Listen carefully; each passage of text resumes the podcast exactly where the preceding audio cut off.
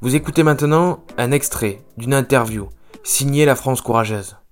Je crois qu'au début, on s'est, on s'est beaucoup orienté au gré des opportunités.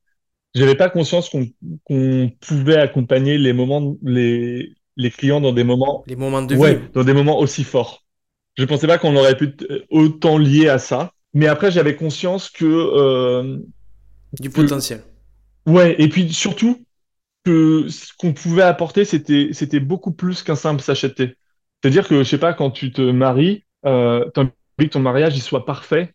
Et si tu mets un sachet de thé, tu vois, par exemple, le mariage, c'est un gros marché pour nous, où les mariés, ils mettent euh, leur nom, par exemple, ils mettent euh, Roméo et Juliette avec la date du mariage. Il y a des sachets de thé, un sur chaque assiette, et ça fait un peu une déco, en même temps de un espèce de cadeau d'invité pour euh, rappeler le, la date du mariage, etc.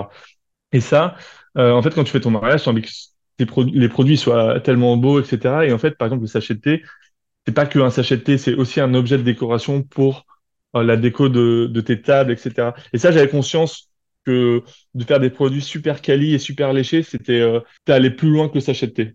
Mais de là, tu vois, rentrer vraiment dans la vie des gens, je pensais pas, je pensais pas que les clients auraient pu nous envoyer des vidéos, nous dire merci, voilà comment ça s'est passé, regardez ma mère, elle était en larmes, etc.